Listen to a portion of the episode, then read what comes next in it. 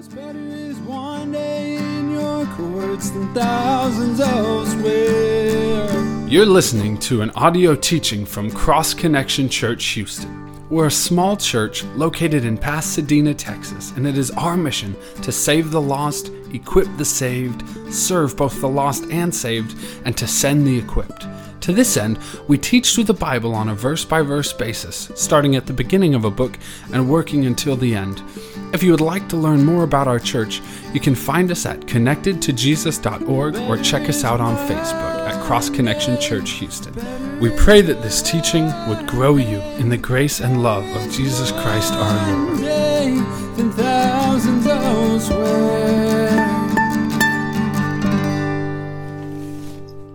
Well, when Jacob fled from the promised land because his brother wanted to kill him and he was headed to uh, Uncle Laban, he didn't think he would be there very long. Uh, but things haven't gone the way that he's planned. He's now been serving uh, his uncle for over 14 years, and that service is ultimately because of the wives that he got. Remember, he served seven years. It was like a few days for Rachel, but he gets the swap and gets Leah instead. And he says, well, you know what? Serve me for seven more, uh, and you can have Rachel as well. And in that time, you know, he's had 11 sons through four women. He's had one daughter. Uh, but now as we're going to come to uh, the end of chapter 30 and uh, all of chapter 31 tonight, we're going to see that God is preparing Jacob to go back to the promised land. So his time is now going to be completed here in Haran. God's been doing a lot of work in Jacob, teaching him a lot of lessons through the school of hard knocks with Laban the teacher. Um, but as we go through this chapter, there's a lot that goes on between Jacob and Laban. But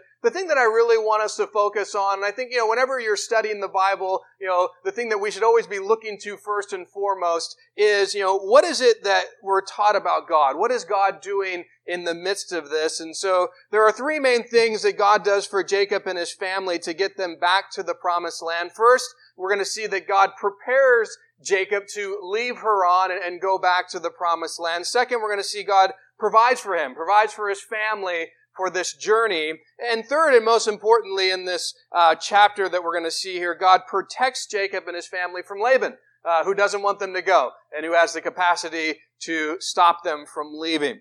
Now, we ended last week with God doing something very compassionate to Rachel, who you know had all these envy and jealousy issues, and we saw this baby competition that was going on between her and her sister. And the problem for her was she couldn't have any because she was barren, and so she has a couple through her maid. Uh, but then at the end, we finally see God opens her womb, and she has her first child and she names him Joseph. And that's what we're going to pick up tonight. Now that Joseph is born, you know, Jacob now that's his 11th son, but it's his first child through the woman that he loves, through his wife that he actually wanted to marry. The rest are through the, the wife that he was given and the two maids. And so now he finally has the son that he wants. And we're going to see that God is going to start working in him to prepare him to depart from Haran. So Genesis chapter 30, starting in verse 25, it says this.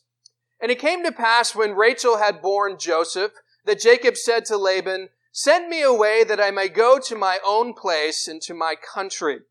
Give me my wives and my children from whom I've served you, and let me go, for you know my service which I have done for you.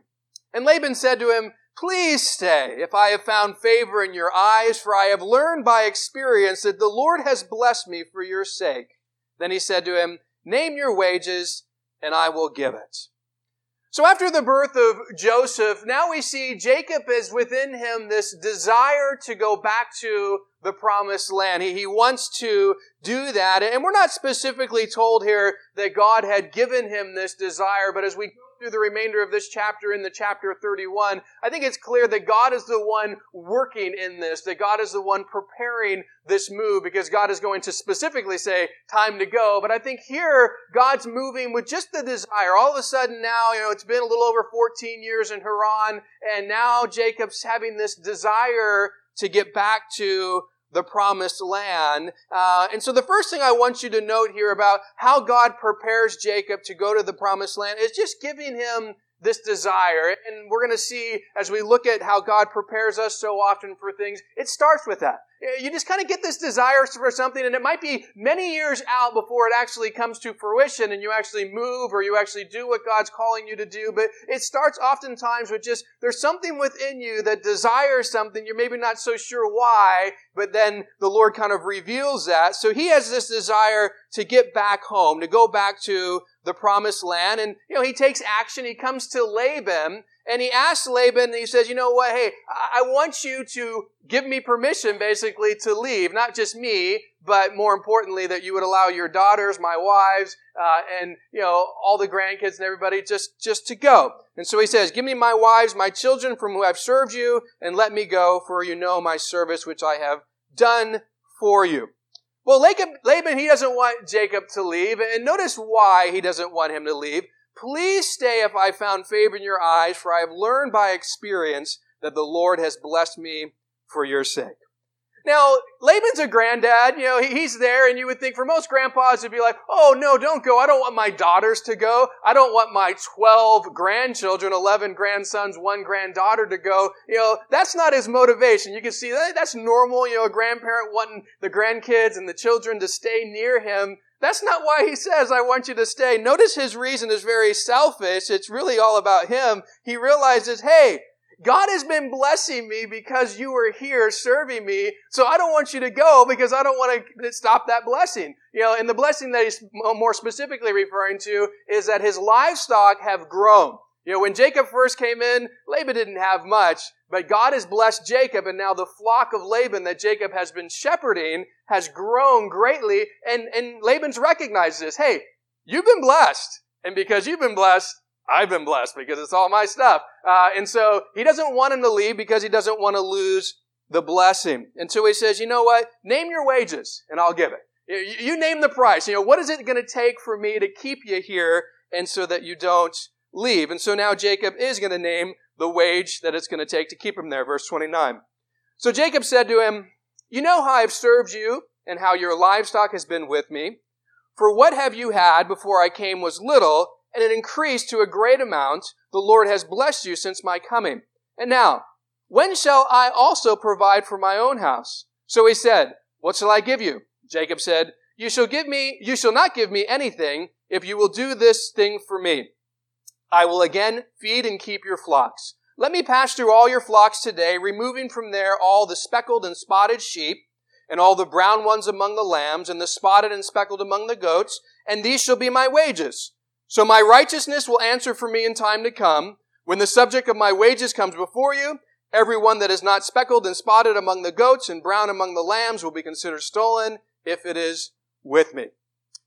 Jacob starts here bringing up an important problem that he personally had, and that's the reality that I've been serving you for over 14 years. I've been shepherding your flock. The flock has been blessed and grown immensely because of what God has done. But here's the dilemma. It's all yours. All these animals are yours. When am I going to get to a point when I get to start providing for my own family? I've been serving you for all this time, but yet I don't have anything to show for it for my family and for their future. And, you know, what I have hasn't, you know, it's just, I'm accumulating wealth for you, but I'm not accumulating anything for me. And so he brings up this reality, uh, and so he says, you know, here's what I want you to do for me. This is the thing that I want. So Laban says, What shall I give you? He says, You're not going to give me anything except I want you to do this.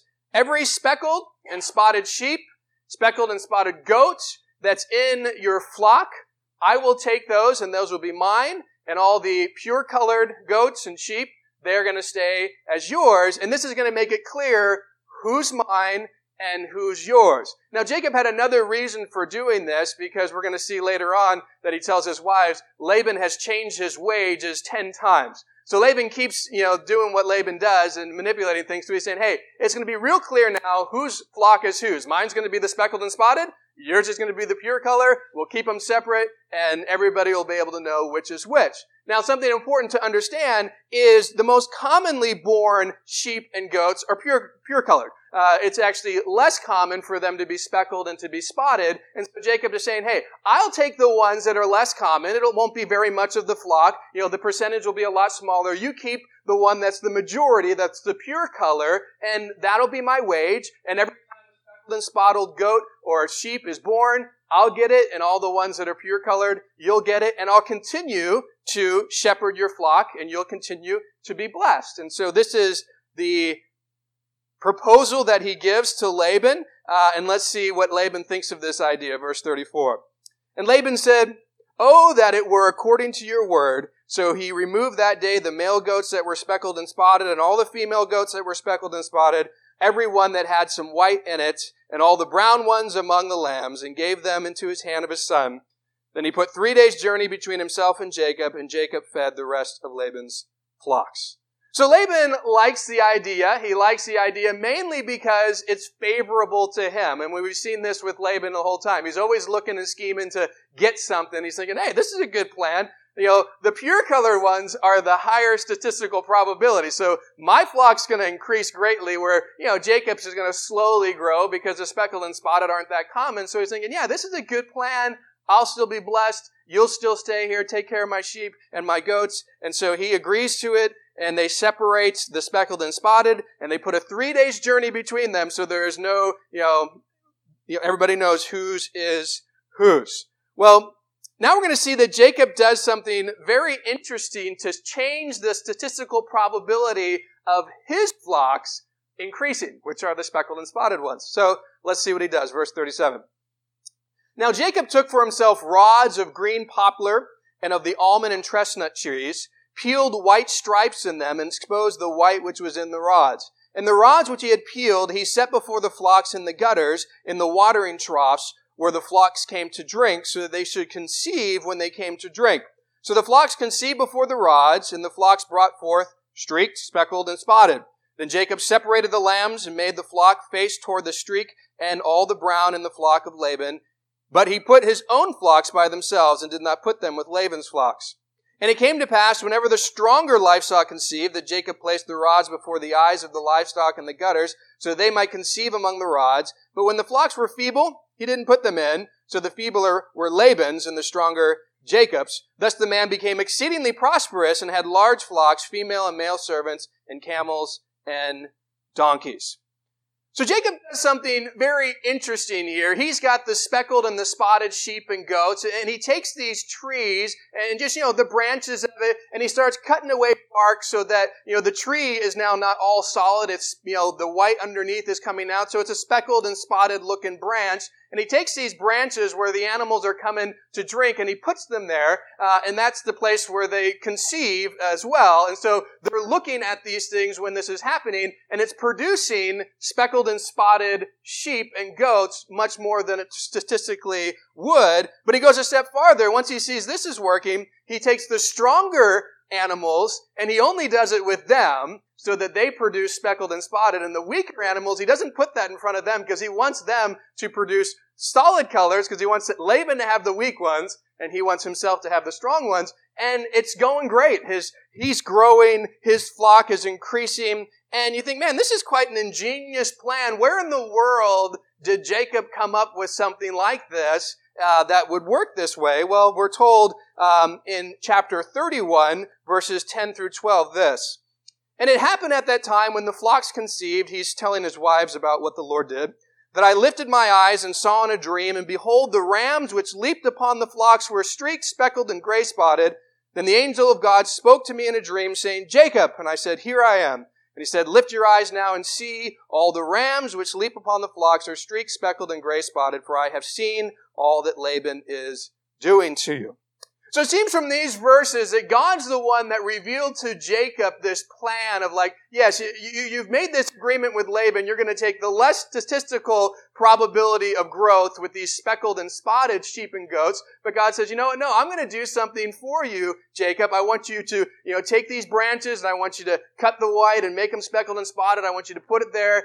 And God kind of gives him this whole um, thing. And then God uses that to provide for Jacob in a wonderful way. And so the first thing I want you to note about how God provides for Jacob and his family to go back to the promised land is he now starts giving them these sheep and these goats. And we're also noting that they have camels. And he's becoming wealthy. He doesn't have servants, we're told. So, you know, God's bringing all this provision because everything before this was Laban's. And now Jacob is acquiring his own wealth for his own family, which now, if he departs to the promised land, he's not going empty handed. He has what he needs um, to be able to do that. And so, you know, God is blessing him with this. God's preparing him, as we've already noted, to move to the promised land. But as God guides Jacob, he's also providing for Jacob to be able to make this move when God ultimately tells him it's time to go. Now, because of the statistical probability of this happening the way it did, Laban would have really realized this. Well, wait a second. Why is it that so many speckled and spotted sheep and goats are being born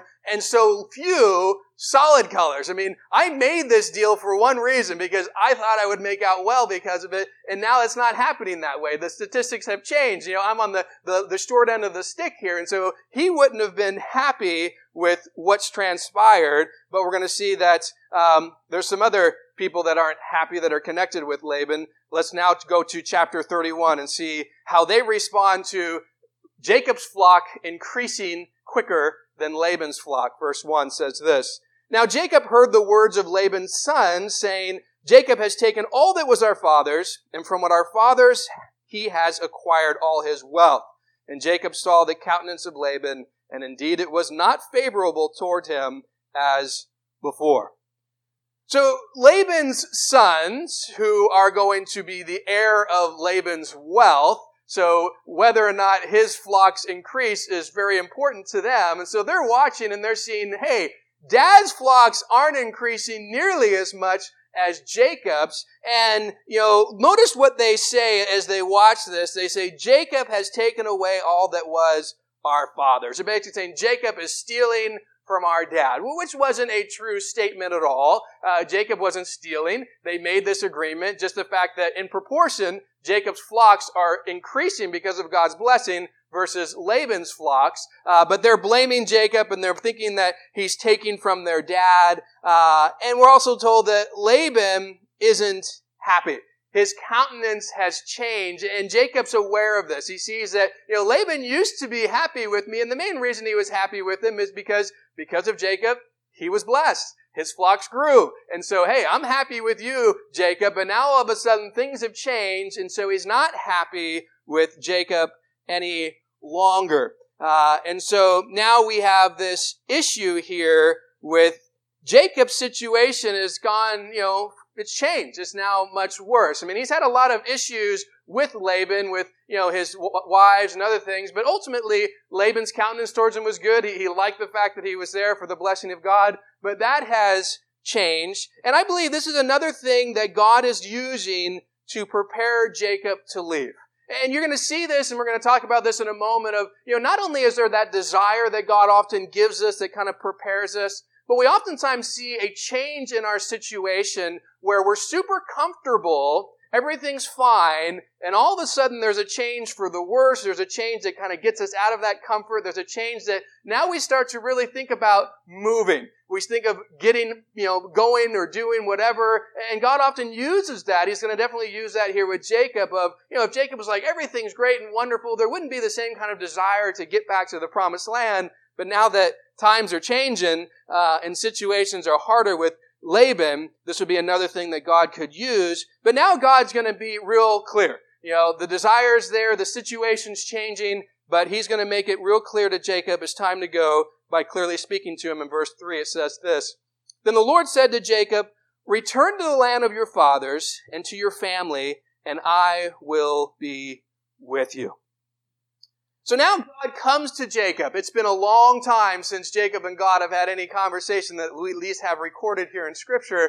And so God now speaks to him and, you know, here's it. Jacob, it's time to return. Time to go back to the promised land. You've been here for a long time. We're going to see that, you know, pretty soon it's going to be 20 years uh, that Jacob, when he finally leaves, that's the amount of time that he has spent here in Haran. And God's saying, all right, now it's time to leave. And so now we have God clearly preparing Jacob by telling him, You know, I'm going to speak to you clearly. It's not going to be just a desire or circumstance. It's just my voice telling you it's time to na- take the next step and go. Uh, and, you know, I bring this up because what we see here with Jacob is so often the, the three ways in which God directs us as well. And notice what we see here with Jacob. First, God giving Jacob the desire to go. Second, by allowing Jacob's situation to change for the worse in order to increase his desire to go. And then third, by clearly telling Jacob to go back to the promised land. Now, if you think of your own life and the patterns in your life and the ways in which God has prepared you for different things, you know, perhaps you've noticed this for yourself. I know that on a lot of the major ways in which God has moved me, like physically said, I want to, to go here or here, this is a pattern that I've seen so much. The first time I really saw it clearly was when God called me to the mission field, and it started with a desire. And that desire was years before ever it happened, but there was that desire within me, and that desire just continued to grow. Um, but, you know, there was part of me growing up in Southern California, loving being at the beach, loving the great weather. And there was part of me as a younger guy that thought, I don't know if I could ever leave. You know, I got family, I got a great church, I got friends, I got the weather, I got the beach. And, you know, so first there was this desire, but then all of a sudden my circumstances started to change. And all those things that I thought, oh, I couldn't leave that. I wouldn't want to, you know, walk away from that.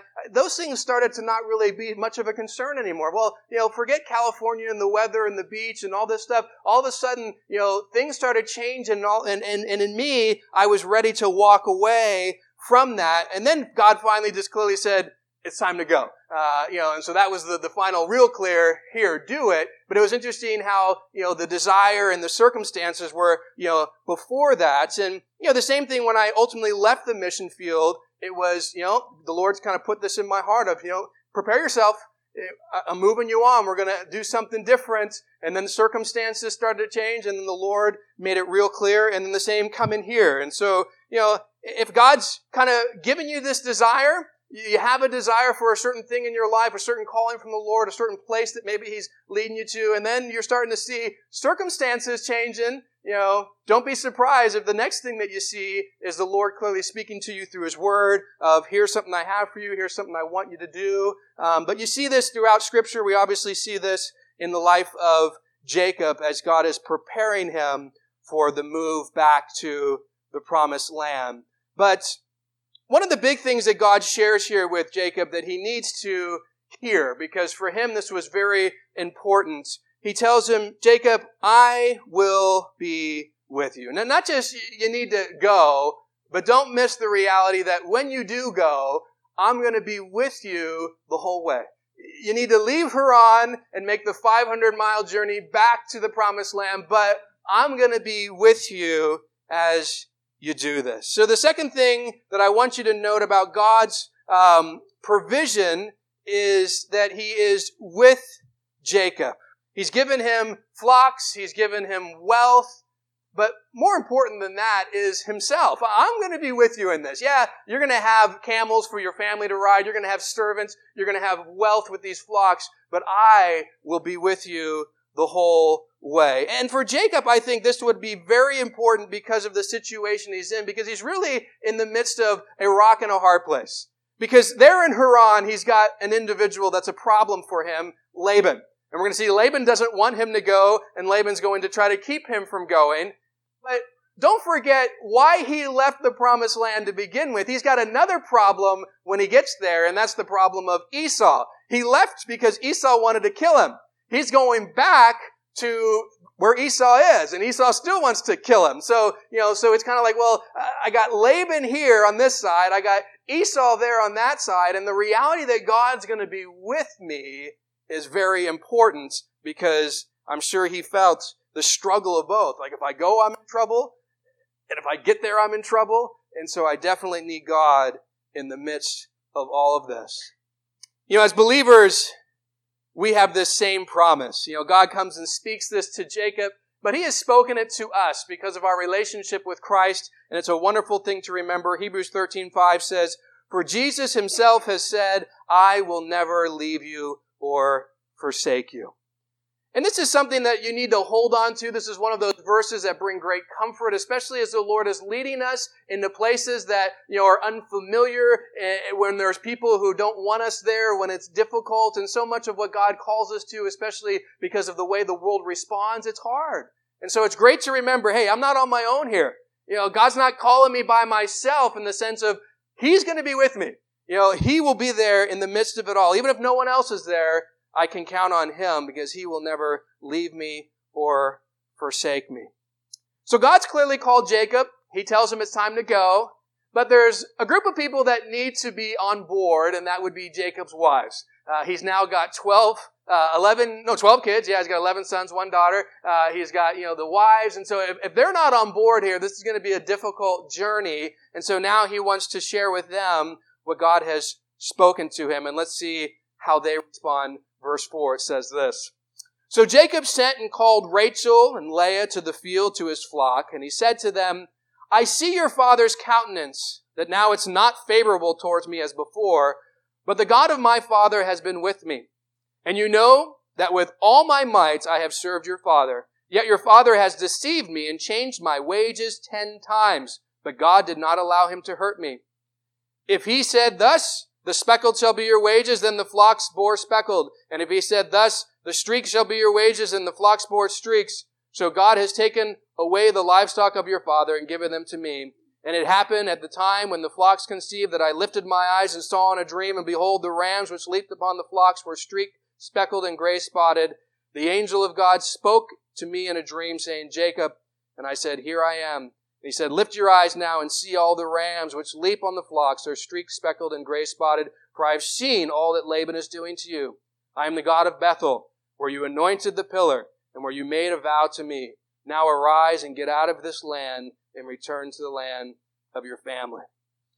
So Jacob comes to his wives and he reveals mainly two things to them. He wants them to know one thing, which is, you know, his dad or their dad and what he's done. But he contrasts that, which is a beautiful contrast with God and what God has done in the midst of what Laban has done. So he starts with, you know, how bad Laban has been to him. Uh, Laban's countenance is not favorable to me, but God's been with me. Laban has changed my wages ten times, but God didn't allow him to hurt me. God has blessed me whenever Laban has changed my wage so that I never got ripped off. Then God revealed himself to me in a dream, told me what Laban was doing, told me, you know, how to ultimately, you know, bless my flock and help it grow. Uh, and then God told me to get out of this land and return to the land of my family, the promised land. So as Jacob looks back on his time in Haran, I think this is a very important preparation for him. He remembers something important. He doesn't just look back and see all the pain of, man, when I first got here and, you know, I worked seven years for Rachel and look what Laban does to me and all this. I mean, he definitely sees what Laban's done, but he sees it in light of how God has worked. And I think this is so important. Like, yes, Laban did this negative thing, but look what God did to protect me. Laban tried to rip me off, but God provided. Laban, you know, wanted to hurt me, but God wouldn't allow it. And, you know, he, he sees the hand of God in his life these past 20 years as he's been here in uh, Haran. So God has protected him. God has provided for him in the past. And this is important for him to remember because God's now asking him to trust. Hey, I will protect and provide in the present, and I will protect and provide in the future. I'm glad that you see it in the past, but will you trust it in the present, and will you move forward trusting that it's going to continue in the future? And we're going to see whether or not Jacob does that. But for all of us, I think this is a great thing as we look back on, you know, circumstances that we are facing. So often it's so easy just to look at the negative and look what happened here and this bad thing and that bad thing and not see the hand of God in it, not see what God was doing in the midst of it. And so it's great that J- uh, Jacob understands this. Um, and, you know, he communicates it to his wives who, you know, they didn't need to hear this in the sense of they would have clearly understood how bad Laban was. They, they suffered worse than Jacob did in all this. And so let's see how they respond. Verse 14. Then Rachel and Leah answered and said to him, Is there still any portion or inheritance for us in our father's house? Are we not considered strangers by him? For he has sold us and also completely consumed our money, for all these riches which God has taken from our father are really ours and our children's. Now then, Whenever God has said to you, do it.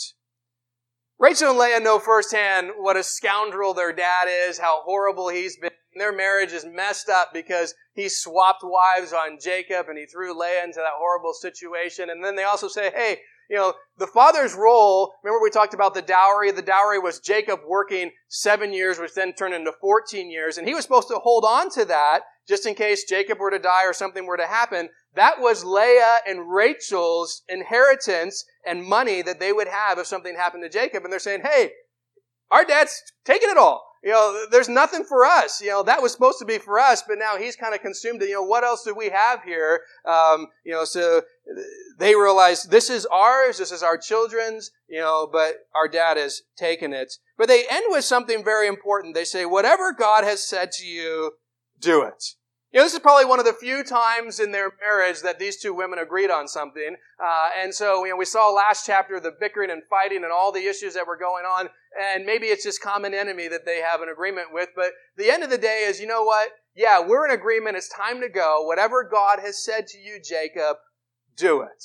And I think it's very important that Jacob has, you know, the support of his wives here. You know, and I would just say, especially to you men, you know, especially if you're married, if God's leading you, He first has given you this desire and He's clearly spoken, it's time to move here or do this or do that. You want your wife on board with you and you need to speak to her and share that with her and, you know, and, you know, pray that there is a, you know, um, a joint desire to do that. And I've seen too many guys go without that and, and it brings lots of problems. So it's a blessing that Jacob gets the agreement of his wives and are willing to follow the Lord in this way. Uh, but now they're going to leave.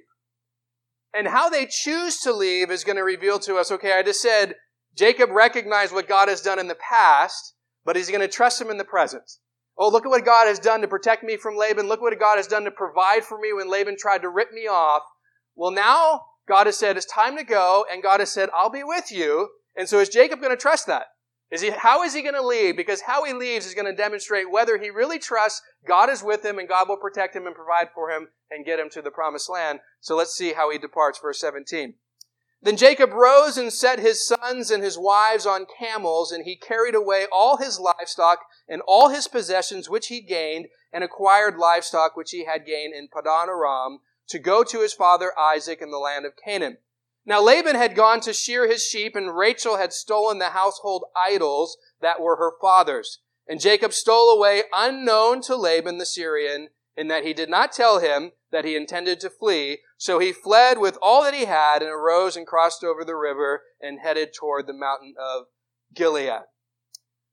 So Jacob and the family decide, yes, we're going to obey God. It's time to go to the promised land. But notice how they go. It starts with just the typical, you know, they prepare themselves. He puts his family on camels. They get all their stuff and they start moving. And there, there's nothing wrong with that. But there is one thing wrong that we see from Rachel. It's kind of this little side note, like what's she doing? She goes back while her dad is out of the tent and she goes and steals his idols. Now, we're not told why she does this. There's a lot of different speculation, but, you know, that's just what it is. It could just because she thought, hey, you know what? The last thing we're told of her was he took all of our inheritance. So maybe she's just like, these idols are worth money. I'm going to take it and I'm going to get some money. Some people believe that she actually worshiped them as well, uh, and that's why she wanted them. Uh, you know, others believe that she felt like he could find them by praying to these idols and that she was trying to protect her family by making it so he didn't have access to them. There, there's all sorts of speculations, but at the end of the day, I think it's not so much, you know, obviously it's wrong to steal, but it reveals something to us about Laban.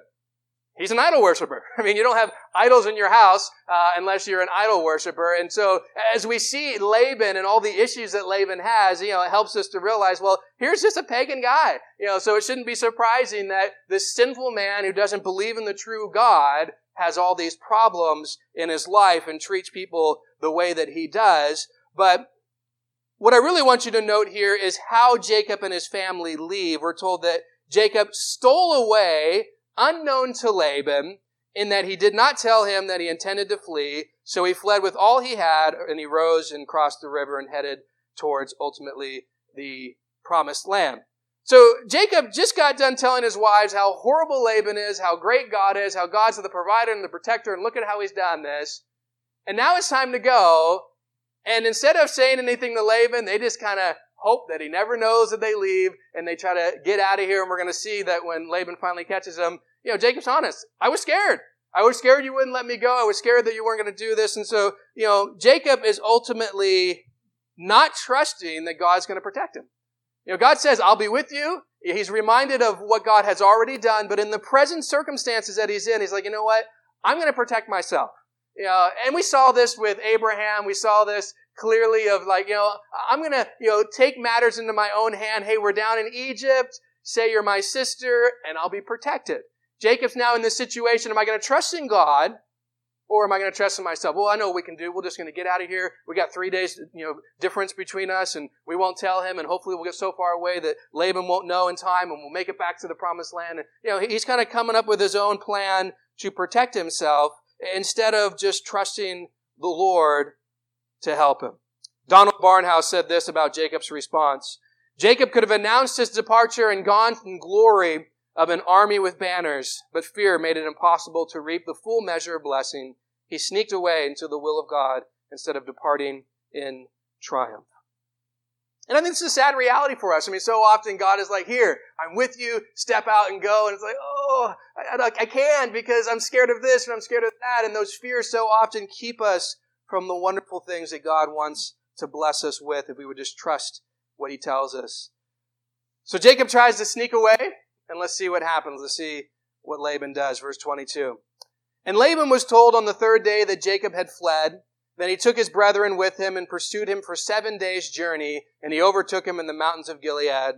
But God had come to Laban the Syrian in a dream by night and said to him, Be careful that you speak to Jacob neither good nor bad.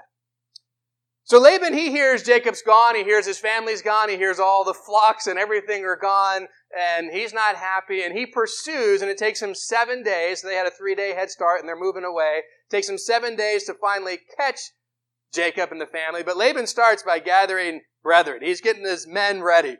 We're going. They're not going to, you know, be nice. They're, they're going because he's upset and, you know, he, he's coming to do something bad.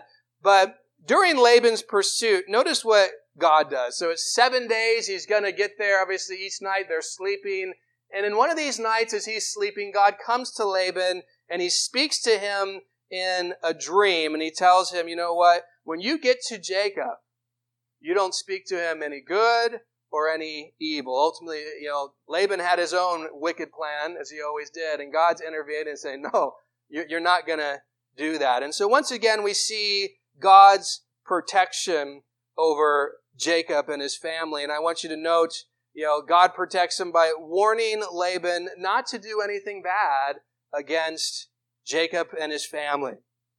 So Jacob was afraid of Laban, which is why he snuck away without telling Laban he was leaving, but ultimately didn't have to be. I mean, even we see here, and we saw that with Abraham as well, like, you know, when he looked back and when Abraham was like, you're my sister, and then God protects Sarah and protects both of them and gets them out of that situation. It should have been a reminder of, oh, I could have just trusted the Lord. He, he would have protected me. Look at how he did it. And, and here, hopefully Jacob learns this as well of like, oh, God has protected me from Laban. I didn't need to sneak away through the night. I could have just come and told him, we're leaving. God's told me to go and I'm going and God's going to be with me and God's going to protect me and God's going to provide. He's going to take care of me. Um, but, you know, he doesn't learn this lesson yet. He's not confident in this yet. And I think so often we're in the same boat, you know, and I think we need to remember God is our protector. There's so many passages of scripture that reveal this. Here's just one that I love. Proverbs 18:10 says, "The name of the Lord is a strong tower; the righteous run into it and are safe." And this is something we need to realize because we're surrounded by the Labans of the world who really want to destroy, you know, especially what God wants to do. And we need to realize we have God as our protector. You know, we run to Him. We're safe in Him. We need to trust in Him to take care of us. So God warns Laban, be careful that you don't speak good or bad to Jacob. And now let's see what Laban says when he finally catches up to Jacob, verse 25. So Laban overtook Jacob. Now Jacob had pitched his tent in the mountains, and Laban was with his brethren, pitched in the mountains of Gilead. And Laban said to Jacob, What have you done? That you have stolen away unknown to me and carried away my daughters like captives taken with a sword. Why did you flee away secretly and steal away from me and not tell me? For I might have sent you away with joy and songs, with timbrel and harp. And did you not allow me to kiss my sons and my daughters? Now you have done foolishly in doing so. Is it? It is in my power to do you harm, but the God of your father spoke to me last night saying, be careful that you speak to Jacob neither good nor bad. And now you have surely gone because you greatly long for your father's house. But why did you steal my gods? So Laban finally catches up with Jacob he asks him, you know, why did you flee? Why did you seek out, you know, sneak out at night and not tell me that you were leaving? And he first tries to shame Jacob with kindness. You know, why did you flee away secretly? I might have sent you away with joy and songs and, and timbrel and harp. I mean, if you would have come, I would have given you guys a party. We would have had a going away party. I mean, why didn't you come and tell me? You know, kind of shaming him of, you know, you didn't have to fear me. I would have done something great for you. But that doesn't work. And as many bullies do. He goes from that tactic to sharing, hey, it's in my power to do you harm. You know, you better fear me. You shouldn't leave me. You should have never done this because, you know, I could really hurt you. And I think that was his plan all along. He was hunting them down to do harm to Jacob, take his children and grandchildren back. And the only thing that stopped him is the same thing that he says, but the God of your father spoke to me last night in a dream. That's why I'm not doing you harm right now. And he's told me not to speak either good or bad to you. So I have the power to do you harm, but I'm not going to because of your gods. And then he finishes with a statement that it would have been news to Jacob because Jacob wasn't aware that Rachel stole the gods of Laban. And he asks, why'd you steal my gods? You know, and I just want to do a little side note here. How sad of a statement is this? I mean, if you have a God that can be stolen, that's a pretty pathetic God. And I think it's just so sad that, you know, who stole my God? Well, if your God can be taken from you, maybe you want to find a new one because that's a pretty pathetic God to have. But I'm so grateful that we serve the all-powerful God. No one can steal him. No one can battle him and win. Uh, and so it's that's the good God to serve. But, you know, Jacob now is going to answer Laban's questions. And, you know, the first questions I'm sure made sense. That final question was like, what are you talking about? No one took your, your gods, your idols. Verse 31. Then Jacob answered and said to Laban, because I was afraid, for I said, perhaps you would take my daughters from me by force. With whomever you find your gods, do not let him live. In the presence of our brethren, identify what I have of yours and take it with you. For Jacob did not know that Rachel had stolen them. And Laban went into Jacob's tent, into Leah's tent, and into the two maids' tent, but he did not find them. And when he went out to Leah's tent and entered Rachel's tent, now Rachel had taken the household idols, put them in the camel saddle, and sat on them. And Laban searched all about the tent, but did not find them. And she said to her father, Let it not displease my lord that I cannot rise before you, for the manner of woman is with me. And he searched but did not find the household idols.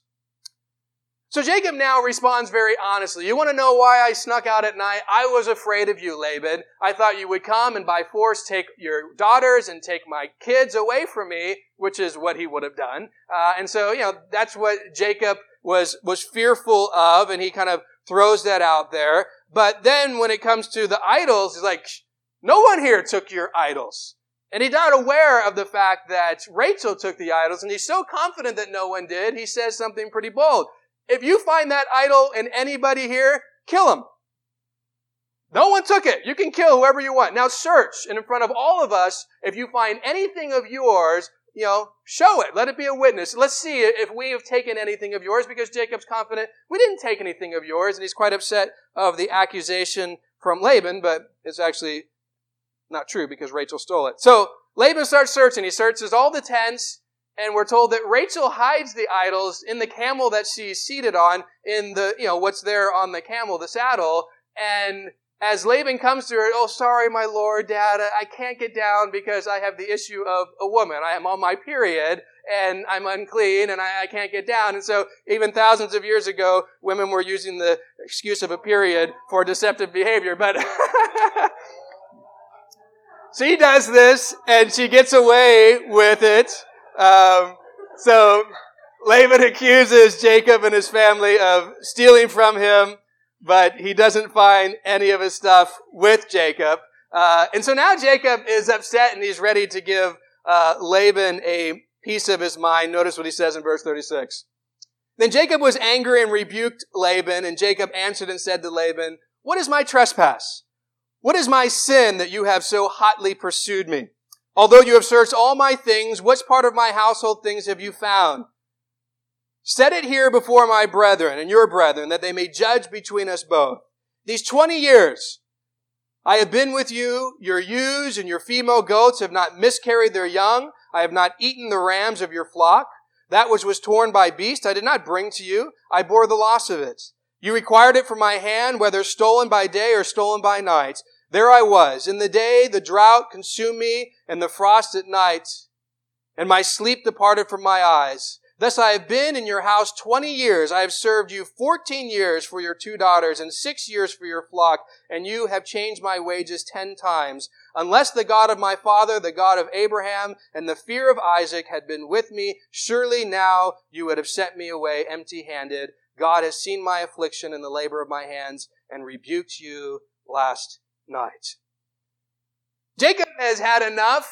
I'm sure that this has been building up for years of just wanting to give Laban a piece of his mind. And he's so upset because he's like, You're accusing me of taking from you? I mean, look at all that you have taken from me. Look what we did back just with, you know, my wives and you swapped. I served 14 years for that. And then, you know, I started serving for the flocks. You changed my wages 10 times. I mean, he's bringing up all this reality of if you're accusing me of taking from you, look, there's been nothing found in all of our stuff that's yours. We didn't take anything from you, but you surely have taken from me. You've abused me. You've taken advantage of me for all these years. And if it wasn't for my God, you would have taken all the stuff from me tonight. You would have taken everything away. That's the kind of man you are, and you have the audacity to accuse me of taking from you. And so he's finally just letting it all out and rebuking Laban and saying at the end, and God surely revisited, visited you to rebuke you for what you've done to me, and God has blessed me, and he's ultimately enabling me to go back with all these possessions because of that. Well, now let's see how Laban responds to getting rebuked by Jacob. Verse 43. And Laban answered and said to Jacob, These daughters are my daughters, and these children are my children, and this flock is my flock. All that you see is mine. But what can I do this day to these daughters or to their children whom they have borne? Now therefore come, let us make a covenant, you and I, and let it be a witness between you and me. Once again, we see Laban's kind of twisted perspective on things. Notice he says basically, everything you have is mine. Your wives, they're mine. Your kids, they're mine. Your flocks, they're mine. But it's not true. The wives are Jacob's. He worked for 14 years for them. He, you know, that's his now. The flocks are his. They made that agreement. They're all his. So, you know, Laban once again has this kind of, you know, warped perspective on things. Everything's mine. Well, no, actually, none of it's yours. But then he kind of, you know, is basically saying, but, you know, out of the kindness of my heart, I'm going to give it all to you. Uh, well, you're not giving anything to me because it's already mine to begin with. But that's kind of how he approaches it. And then he says, well, let's make a covenant between one another. And, and Jacob's willing to do this. So let's see the covenant that they do in verse 45. So Jacob took a stone and set it up as a pillar. Then Jacob said to his brethren, gather stones. And they took stones and made a heap. And they ate there on that heap. Laban called it Jegar Sahadutha, but Jacob called it Gilead. And Laban said, This heap is a witness between you and me this day. Therefore, it shall, uh, its name is called uh, also Mizpah, because he said, May the Lord watch between you and me when we are absent from one another. If you afflict my daughters, or if you take other wives besides my daughters, although no man is with us, see, God is witness between you and me. Then Laban said to Jacob, Here is the heap, and here is the pillar which I have placed between you and me. This heap is a witness, and this pillar is a witness, that I will not pass beyond this heap to you, and you will not pass beyond this heap and this pillar to me for harm. The God of Abraham, the God of Nahor, the God of their father, judge between us. And Jacob swore by the fear of his father Isaac. Then Jacob offered a sacrifice on the mountain and called his brethren to eat bread. Then they ate bread and stayed all night on the mountain. And early in the morning, Laban rose and kissed his son and daughters and blessed them. Then Laban departed and returned to his place. So Laban says, Hey, let, us make a, a covenant one, with one another. And Jacob says, Okay, great.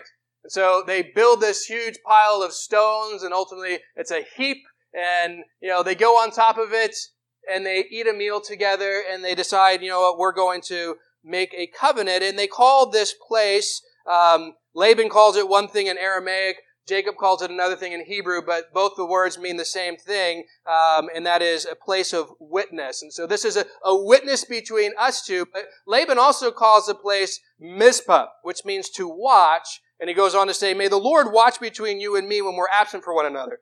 So as you're there in the promised land, if you cheat on my daughters or you marry someone else or you do something, God's going to see, and so He's going to you know deal with you. Uh, but you know, so this word Mizpah was more you know if you do wrong, God's going to see it and punish you. Uh, and so they build the altar, and notice ultimately what they say. Here it is. Boom. Jacob says, I'm going to be from here all the way to the promised land. I will never come past this pillar to come do you harm in Haran and you will never come past this pillar to do me harm in the promised land. And that's the main kind of covenant that they're making. We're just going to live our separate lives in different places, and neither of us are going to pass this pillar to go do harm to the other one, and ultimately let God judge between us. So this covenant is another way that God protects Jacob and his family. Not only is Laban not going to do anything presently because of the dream that God gave and, you know, the protection, but now, you know, they're establishing this with God as the judge saying, you know what, in the future, I'm never going to come to the promised land to try to get my daughters back, to try to steal the kids, to try to do any of that, to try to do you harm. Uh, that's not going to happen, which would have been an encouragement to Jacob because I'm sure that was another fear that he had as well. Maybe Laban's going to change his mind in a couple of months or in a year. And so, you know, this is another way that God protects Jacob and his family uh, is through the covenant they made with Laban. And so Laban agrees to the terms. Then he goes and he spends some time, he kisses his daughters, his grandkids, he blesses them, and he departs back to his home.